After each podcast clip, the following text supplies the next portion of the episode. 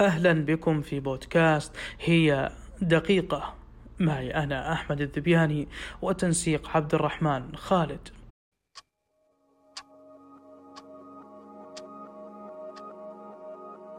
روتينك اليومي.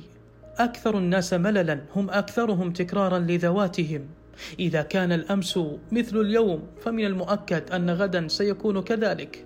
وهنا لا أعني بعض العادات الإيجابية اليومية نحو العبادات والرياضة وموعد النوم ولكنني أقصد عادات الجدول اليومي المتكررة والمملة والتي لن تصبح بتكرارها شيئا عليه الكلام كما يقال.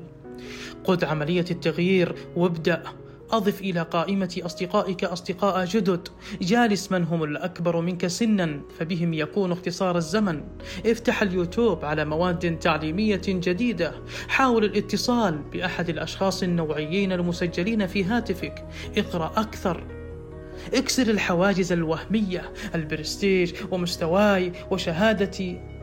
أشعل الأنوار في داخلك. اجعل لكل يوم معنى.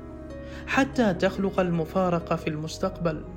وتأكد أن ما قلته انفا هو جزء من عملية التجديد. وأخيرا روتينك اليومي يمارس سلطة قمعية عليك.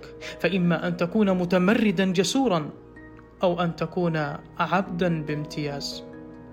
محبتي.